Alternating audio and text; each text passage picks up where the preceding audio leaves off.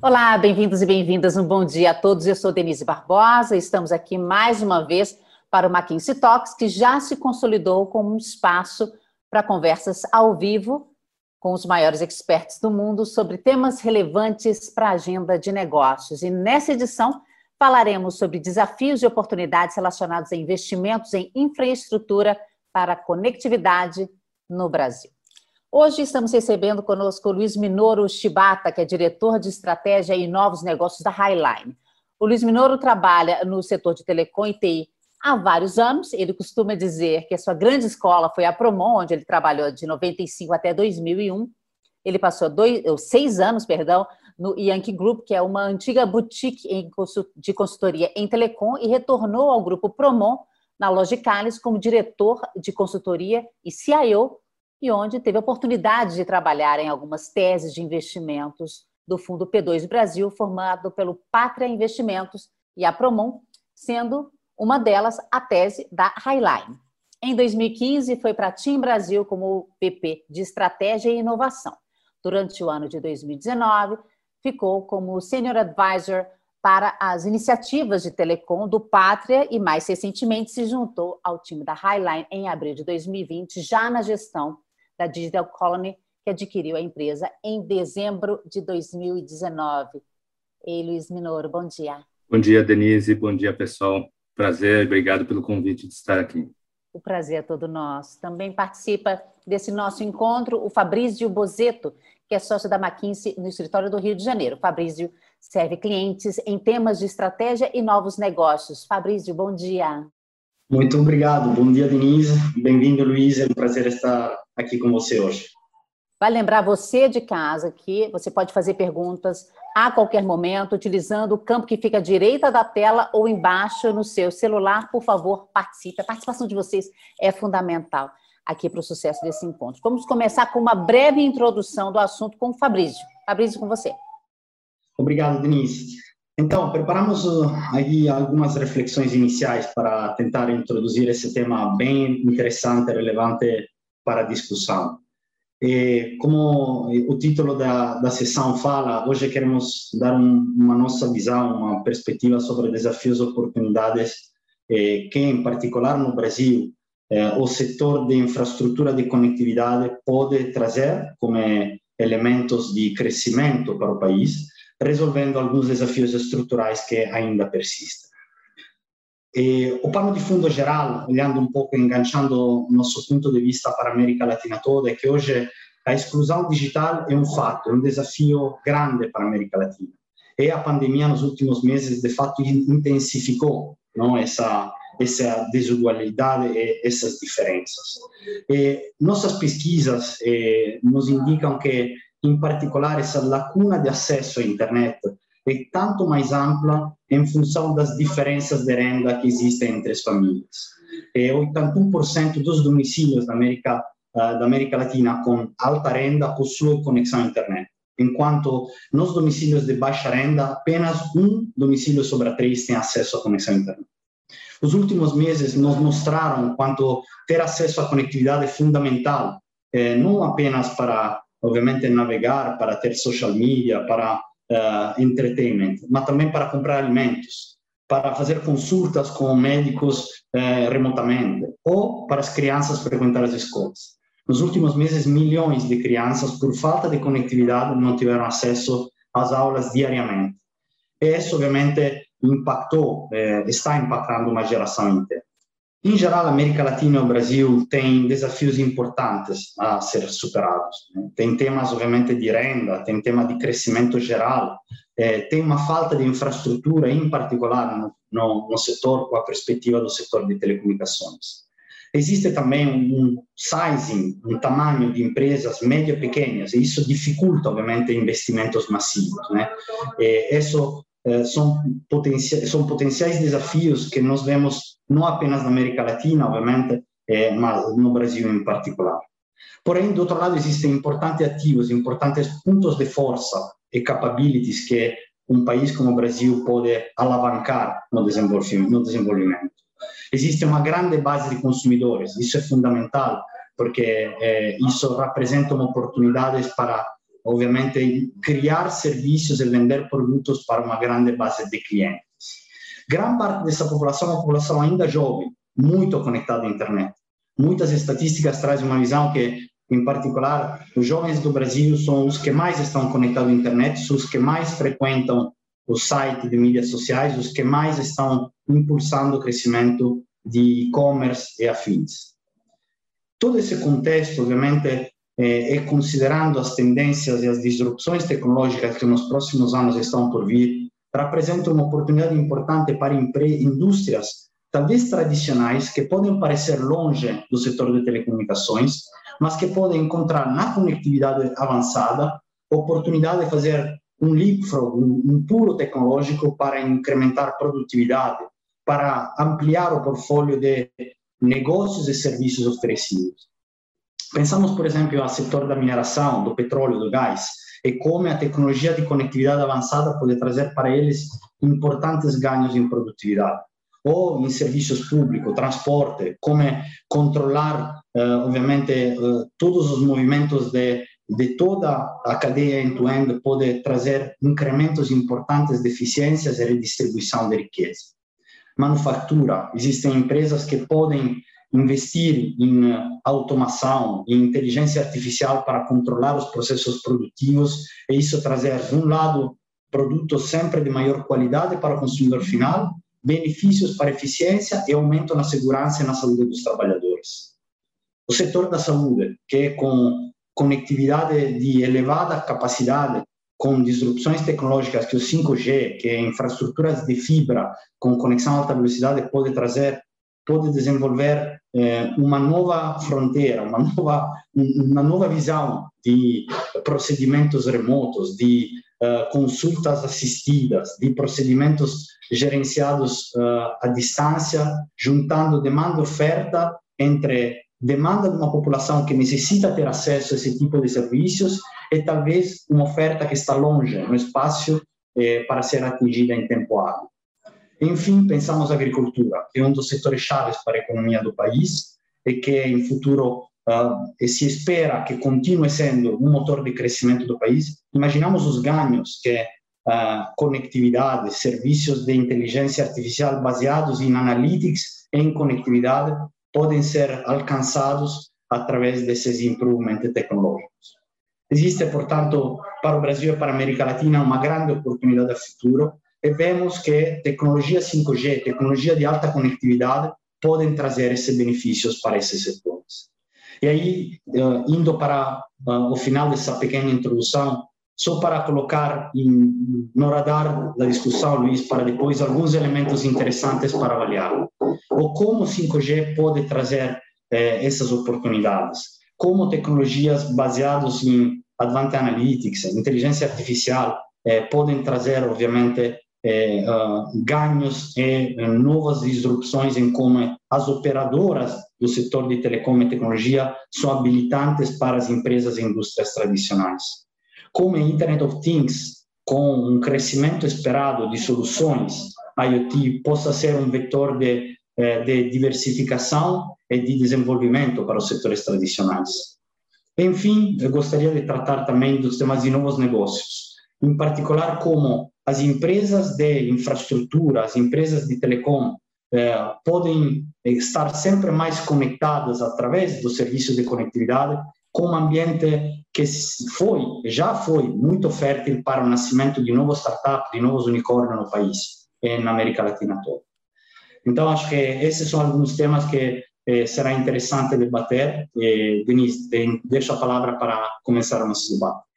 Muito obrigada, Fabrício, por essa introdução tão interessante. Ô, Luiz Minoro, a gente viu né, que existem desafios e oportunidades para investimentos em infraestrutura. Eu queria que a gente começasse pelos desafios. Na sua percepção, quais são os grandes desafios que o setor enfrenta quando a gente fala em investimentos para acelerar a qualidade e a cobertura da conectividade no Brasil? Bom, Denise, acho que o desafio, o desafio é o que não falta aqui no Brasil, né? Acho que existem vários Brasis dentro do Brasil, né? Então, existem os grandes centros urbanos, onde a gente tem uh, infraestrutura de, da melhor qualidade, competição por infraestrutura, né? É, infraestrutura de ponta disponível. A gente tem as, as cidades mais adjacentes aos grandes centros urbanos, né, os uh, que nós chamamos as regiões suburbanas, onde tem uma infraestrutura disponível, nem sempre tem competição por infraestrutura, então, uh, mas, mas existe uma infraestrutura disponível para as pessoas utilizarem. E existem outras cidades uh, no, no Brasil é, que, que, que não têm infraestrutura, né? E, e o desafio é único, né? É como criar um, uma infraestrutura e que permita não só nos grandes centros urbanos, é, onde geralmente, normalmente tem capital disponível, tem capital intelectual e financeiro disponível, né, e fazer com que as inovações aconteçam, mas da mesma forma trazer um Brasil mais igualitário, né? Então não é possível que, inclusive nesse nesses tempos de pandemia, é, não só empresas ou as pessoas ficassem isoladas por falta de conectividade. Né? Então, nesse sentido, eu acho que é, essa, esse desafio de encarar o tamanho geográfico do Brasil com uma política pública que permita né, as empresas inovarem e investirem, mas de formas diferentes nessas diversas regiões que o Brasil apresenta, é, é, é, um dos, dos grandes desafios que a gente enxerga, porque a forma como a gente mede retorno de investimento nessas regiões são diferentes. E, obviamente, que de acordo as, as regiões de maior capital então, são as cidades onde tem maior densidade demográfica, né? O que é uma é, assim é, é bastante curioso no Brasil, onde em contrapartida o segmento que representa a maior quantidade do PIB do brasileiro é o agronegócio, né? E que está carente de conectividade. Então, assim, eu acho que existe um desafio claro aqui em, em como a gente reorganizar a infraestrutura de conectividade que permitam não só as crianças que o Fabrício comentou não fiquem desassistidas, e ainda mais nesse momento onde tem é, restrições de, de, de, de, transporte, né, e, e, um teórico, teórico não, uma real necessidade de isolamento aí das pessoas, mas que também permita é, fazer um investimento de forma onde, assim, a, o retorno do investimento ele é mais desafiador, né? Acho que para começar a nossa conversa, eu, eu colocaria esses grandes desafios aí, além dos desafios macroeconômicos, né, de, obviamente, a grande parte da infraestrutura que nós implementamos, implementamos no Brasil, ele depende de componente importado, né, não só nas redes de conectividade, e com esse contexto onde o, o, o real, né, a moeda local tem uma desvalorização, se torna um retorno do investimento ainda mais complicado. Né? Então, eu acho que é um, é um, é um mix aí de criar políticas e regras que sejam sustentáveis no longo prazo e, ao mesmo tempo, dar condições aí macroeconômicas para que investimento seja feito de forma... E, e, aí a gente acha que vai explorar na conversa. Ah, sem dúvida. Luiz Minoro, a pandemia amplificou a necessidade de maior investimentos em infraestrutura. Quais foram os principais impactos, na sua opinião? Pensando no primeiro no cuidado com as pessoas, né? É, nosso setor ele foi um setor que sim foi mais valorizado porque as pessoas entenderam o valor da conectividade, né? De estar em contato com seus parentes, amigos ou poderem até trabalhar em home office dependia da conectividade. E, e nós tivemos muitos funcionários, não só da Highline, mas o setor inteiro, que tiveram que se dedicar e se, e se, e se colocar ao risco né, tiveram que ir a campo para poder não só implantar, reforçar essa infraestrutura, dar manutenção para essa infraestrutura, que não podia parar, né? Eu acho que essa também foi uma grande boa notícia no Brasil, né? Então, as grandes operadoras, eh, elas se preocuparam em assim, conseguiram prover uma infraestrutura de conectividade que a gente não viu grandes disrupções, não tivemos apagões, nada disso no, no país, num, num momento onde todo mundo estava usando muito a conectividade. E acho que outro reconhecimento importante que a gente tem que fazer no Brasil é que foram graças também a vários empreendedores locais que nós não tivemos maiores problemas na sociedade. Se a gente encarar que hoje mais de 50% ou quase metade da banda larga fixa residencial no Brasil é provido por pequenos empreendedores, né? A gente chama de pequenos empreendedores, tem alguns que já são maiores, mas são empreendedores locais, né? Não são as grandes operadoras. Então acho que esse contexto foi muito saudável, né? De ter não só as grandes operadoras cuidando das infraestruturas é, resilientes nos grandes centros urbanos, mas em contrapartida, também ter esses empreendedores locais levando conectividade para aquelas cidadezinhas pequenas que estariam totalmente isoladas do mundo se não tivessem acesso à internet. Mas, na sua opinião, essa tendência continua com a volta das atividades? Eu acho que ela se potencializa, né? Porque é, se, se há algo que, que nós vimos aqui também durante esse, essa. Acho que a pandemia potencializou né, a, a inovação, já que as pessoas e as empresas tiveram que se reinventar, né? E, e acho que aqui também tem um, um, tema bastante urgente da democratização desse, dessa internet e da conectividade no Brasil. Né? Então, nos grandes centros urbanos, por exemplo, tantos pequenos restaurantes puderam se reinventar fazendo entrega de comida, mas essa entrega de comida só foi possível porque tinha um aplicativo no meio que conectavam aqueles que estavam com fome e não podiam sair de casa com quem podia fazer comida e também não tinha um cliente no restaurante. A gente teve uma potencialização do comércio eletrônico, então várias lojas, inclusive pequenos empreendedores locais, também conseguiram começar a, a, usar mais o comércio eletrônico e se mostrar mais nas redes sociais, graças à inteligência artificial, mecanismos é, relacionados aí a, a, a uso e consumo, né? E tudo isso que tem por trás não só a conectividade, mas as plataformas de inteligência artificial e analytics também. Né? Então, eu acho que é, isso e, e, e, algo que eu, eu, não sou um grande sociólogo, né, mas é, assim, é, inevitável a gente perceber, houve uma mudança clara do comportamento humano. Né? Então, as pessoas também reviram seus valores, né, suas percepções, e então eu acho que isso é algo que, que não, tem, não tem volta, né? é uma mudança que só vai se potencializar. Então, eu acho que, olhando para frente, é, uma preocupação que eu acho que é, é importante que todos tenham é que nós, é, e eu me insiro nisso, estamos nos grandes centros urbanos onde existem, é, existe essa abundância aí de, de, de recursos. Mas eu acho que isso tem que estar disponível para todos, né? Então, hoje, é, aqueles pequenos empreendedores que estão no sertão, que estão nas cidades pequenas, também têm é, e querem é, se reinventar e fazer parte desse é, desse novo mundo de comércio, né? Então, poder fazer entrega e pegar demandas que estão em outros lugares.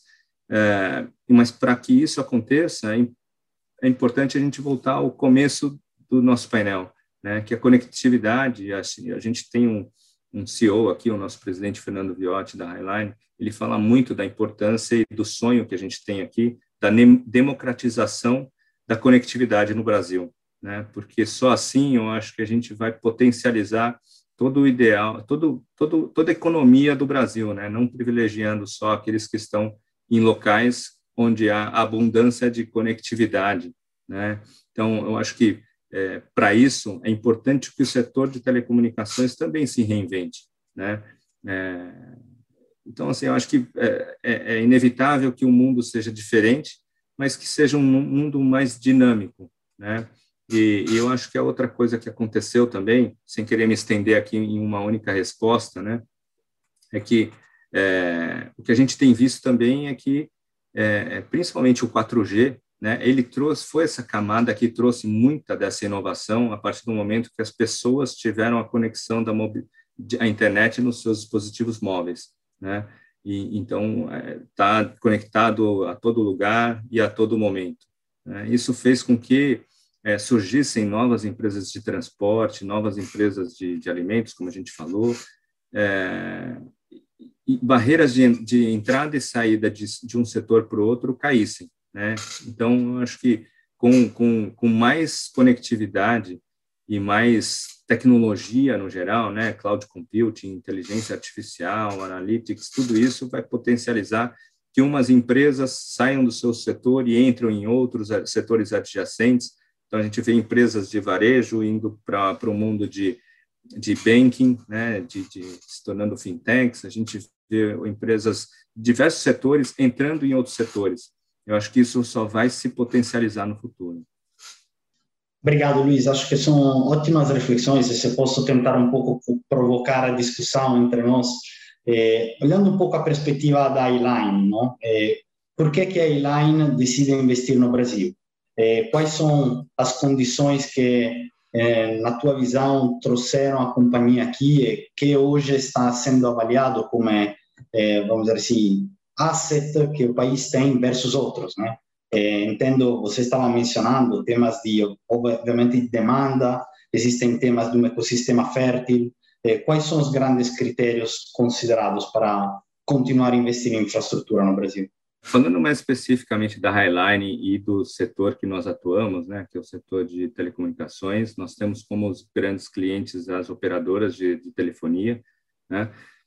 Assim, eu acho que o, o que a gente enxerga é que primeiro que investir no setor de telecomunicações ou de comunicações em geral é um setor de capital intensivo recorrente, né? Então você tem tem o tempo inteiro que está quanto mais você cresce mais capex você tem que fazer. E quanto mais capex você faz, por incrível, mais opex você gera, né? Porque você tem mais infraestrutura para operar e manter.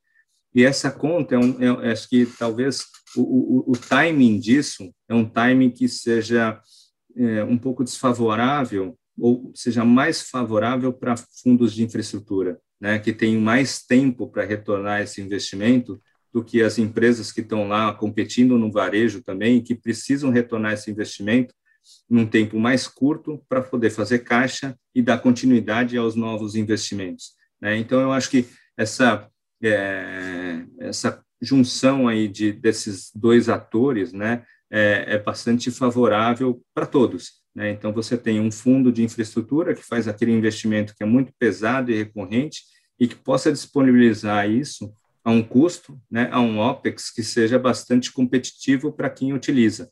Né? Então, acho que é isso também que está trazendo um pouco de inovação no setor. A gente vem aqui no Brasil recentemente, as grandes operadoras anunciaram as suas redes neutras, né, que no fundo é, é criar um parceiro estratégico ou financeiro e que ajude não só a operar, manter, mas dar continuidade à expansão dessa infraestrutura para novas regiões, né, ou para novas camadas de serviços.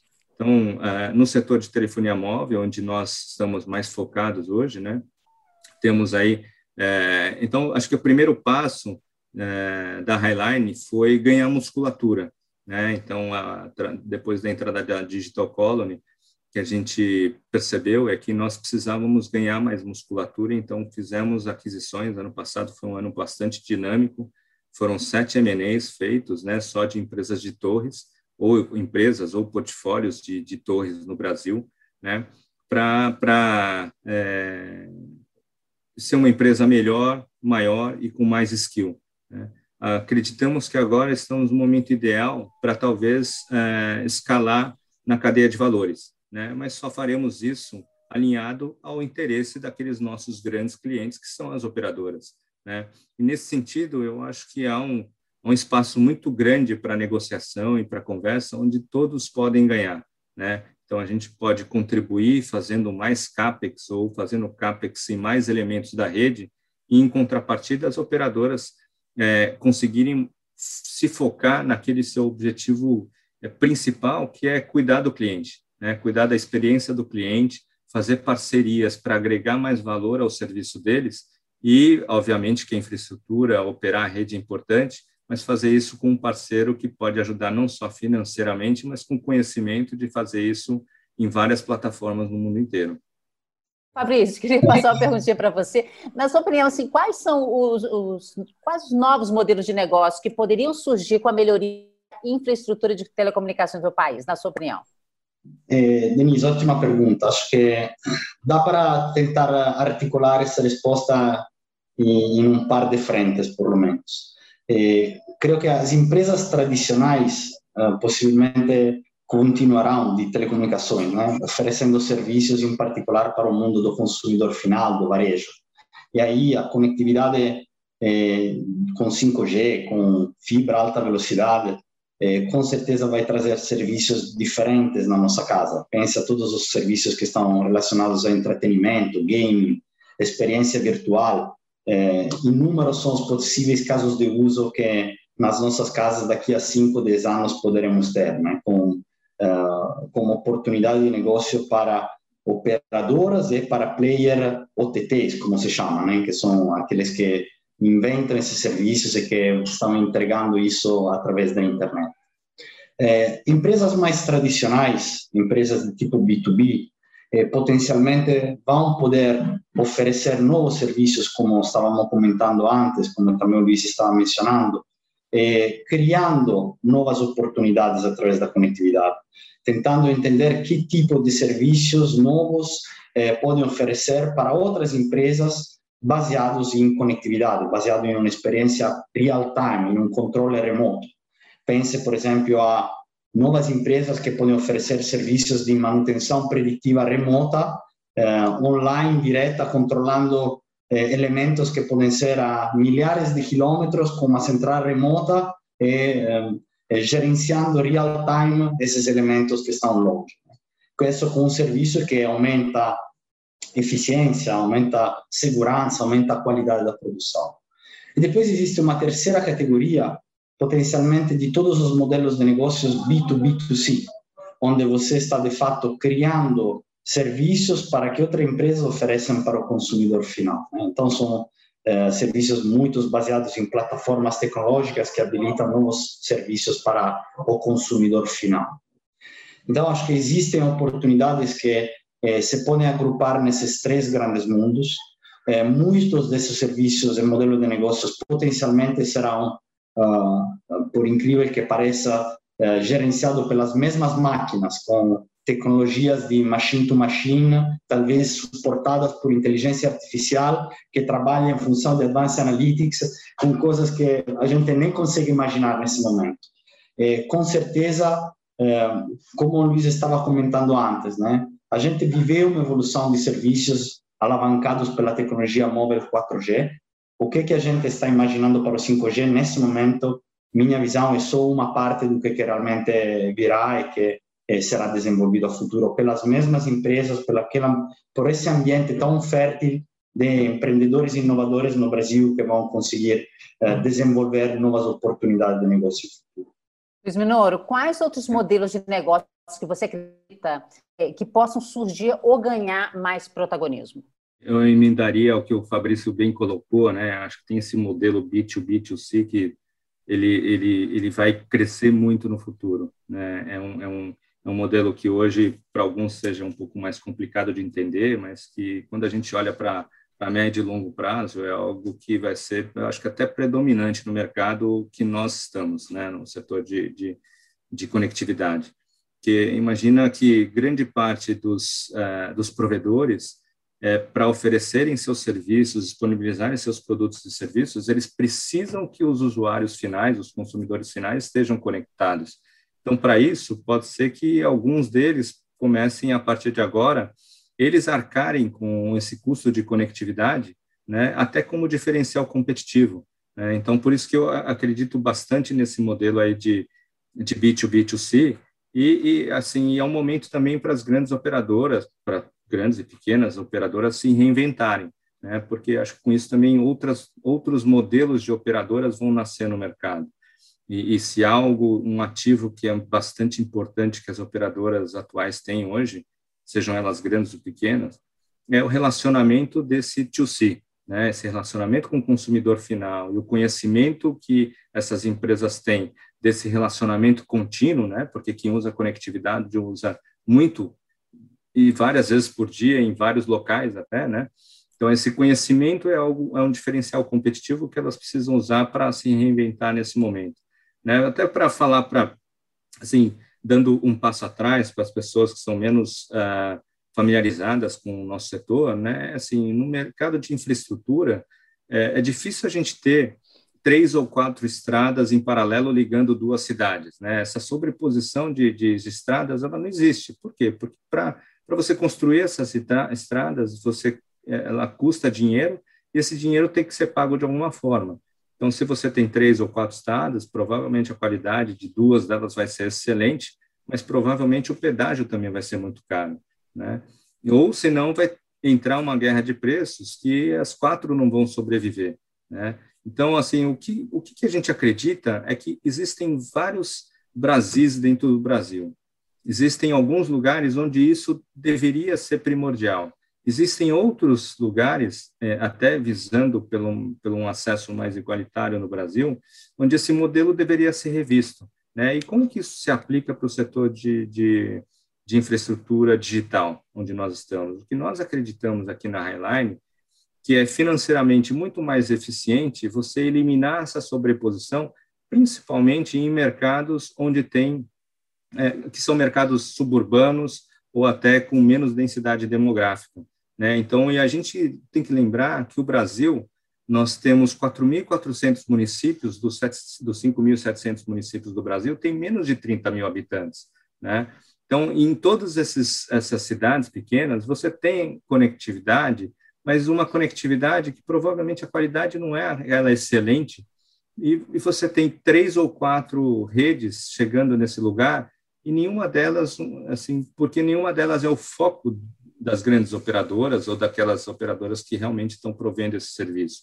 Então, um dos modelos que nós acreditamos, até olhando essa tendência de redes neutras no, no mundo de fibra ótica, que é onde se se está acontecendo com mais ênfase no Brasil, né? A gente vê as grandes operadoras, a Oi, a TIM, a Vivo, fazendo as suas redes neutras, né, de fibra ótica a gente acredita que isso vai se estender também para as redes de telefonia celular, né? Agora, uma das coisas que nós temos dúvida de quanto vai ser o, é, como que vai se dar o futuro é com o conflito de interesse, né? Porque é, uma grande operadora ela cria uma rede neutra, sendo que ela mesmo é a cliente âncora, como a gente fala no setor, né? É, ela é a principal cliente dessa rede neutra. Então isso e, vendo isso e com possíveis conflitos que, que a gente pode, ah, vê que possa acontecer, é, ou a grande operadora ela tem que ser diluída no controle dessa operadora neutra, ou a gente acredita no modelo que nós chamamos de operador neutro de rede neutra, que é algo que a Highline tem, tem discutido muito com o setor, mas discutido para ver como que esse operador neutra pode agregar valor não só para os pequenos provedores, que estão nas cidades mais afastadas e lutando, é, provendo esse serviço, mas também para as grandes operadoras para levarem seu serviço para o consumidor que tão, também estão nessas cidades mais afastadas, ou até setores adjacentes, como o agronegócio, por exemplo, que precisa de um serviço de conectividade, mas cujo retorno desse investimento só vai vir a longuíssimo prazo. Né? Então, é, é olhando para isso que a gente acha que nosso setor também vai ter uma inovação no modelo de negócio.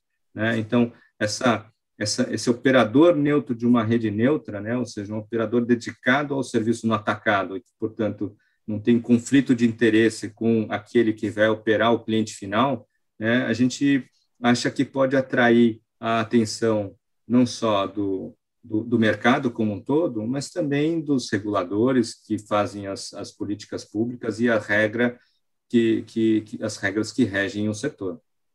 Luiz Minoro, é, mas com relação à gestão do seu negócio nesse contexto, quais os principais desafios internos para a captura dessas oportunidades de investimento? Eu diria duas coisas principais, né? Com a gestão do negócio da Highline, o que a gente vê e que a gente tem estimulado muito, desde o começo da pandemia até hoje, é, o nosso nosso negócio permite, né? Então é, é injusto também comparar com outros negócios que não permitem isso, mas as pessoas estão todas todas trabalhando remotamente em casa, a produtividade continua altíssima, né? Então, estamos fazendo é, reorganizações é, estruturais na empresa, né? De, é, de, estrutura organizacional e conseguimos fazer isso orquestrar muito bem orquestrado pela equipe de RH e tudo mais é, de uma forma remota e acho que isso vai ter que é, vai ter que ser continuado na Highline. A gente sente muita saudade, obviamente que a gente quer encontrar com as pessoas, né? Mas acho que é, isso também vai agregar valor para o nosso negócio em futuro. E a gente também tem inovado, junto com os nossos clientes, a, a, a levar isso para o mercado. Né? Então, recentemente, eu vou dizer porque é, é um caso público, né? mas não, não se restringe a, esse, a, a essa solução, fizemos aí, junto com a TIM, é, onde assim, a, estamos apoiando a TIM a levar a conectividade 4G para lugares onde não chega nem ou a, a, empresa de a concessionária de energia elétrica tem dificuldade de levar energia até alguns pontos da cidade.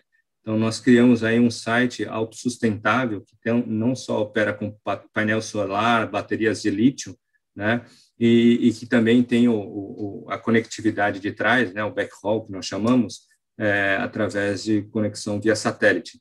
É, isso tem dois fatores bastante positivos. É, primeiro é de ser de não usar mais geradora diesel, então ser um, algo sustentável, um, um site limpo, vamos dizer assim. E a outra coisa é de levar conectividade para regiões onde tem muita dificuldade de, de ter acesso à, à, internet. Imagina as populações ao redor dessas, desses, desses lugares onde a gente com, consegue colocar esse site. Pode ser uma região do agronegócio, pode ser um vilarejo, uma comunidade local. Você transforma totalmente a vida da empresa e das pessoas que ali estão. Né? A gente, eu fiz um, uma conversa recentemente com o CIO de uma grande empresa. Eu não vou citar o nome porque a gente não tem autorização, mas ele falou: olha, a gente tinha dificuldade até de levar funcionários para ficar dormindo e passar algumas semanas nesses locais, né? E nesse caso é uma empresa que trabalha com regiões remotas, né? E falou, pô, depois que tem é, tem acesso à internet, muda totalmente, porque aquela recusa de funcionários em ir para aquelas regiões cai totalmente. Né? Então, é, é, uma transformação gigantesca, um impacto e, e para um país de uma geografia continental como o Brasil, é muito importante que essas inovações surjam, porque nós somos, nós não somos a, a inovação, mas nós levamos, nós pavimentamos a inovação. Né? Nós levamos a plataforma que permite as pessoas e as empresas que ali estão inovar. Maravilha. Olha, queria agradecer muito você e ao Fabrício por essa primeira etapa do nosso encontro. Agora eu queria passar para a segunda etapa, que é a que tem perguntas da audiência. Já chegaram algumas perguntas aqui. A primeira é para é, o Fabrício. É, poderemos ter em breve o leilão 5G no Brasil. Como que essa tecnologia pode representar uma oportunidade de investimento? Obrigado, Denise, obrigado pela pergunta. Eh, sim, em verdade, até o final do ano é esperado não, que no Brasil aconteça o leilão, eh, com a disponibilização de fato do novo serviço 5G a partir do 2022 pelas operadoras. Eh, acho que quando falamos de oportunidade de investimento, existem seja os investimentos que os setores tradicionalmente relacionados, né? telecom, infraestrutura, também como o Luiz foi comentando ao longo desse nosso pequeno papo, existe a oportunidade de ampliar a infraestrutura, de trazer a conectividade 5G, que vai trazer eh, mais velocidade, melhor serviço para os clientes, maior capacidade de trafegar em regiões mais remotas, com modelos inovativos de alocação do CAPEX, como mesmo Luiz está trazendo eh, para a discussão. Eh, existem oportunidades para os setores tradicionais, vimos antes, mineração, petróleo, gás, que para aplicar e para criar uh, novos modelos de negócio, para aproveitar o máximo de serviços based on technology, deverão fazer investimentos para uh, modernizar as próprias plantas, para capacitar os próprios funcionários, para que eles possam aproveitar de todos os benefícios que a tecnologia vai trazer.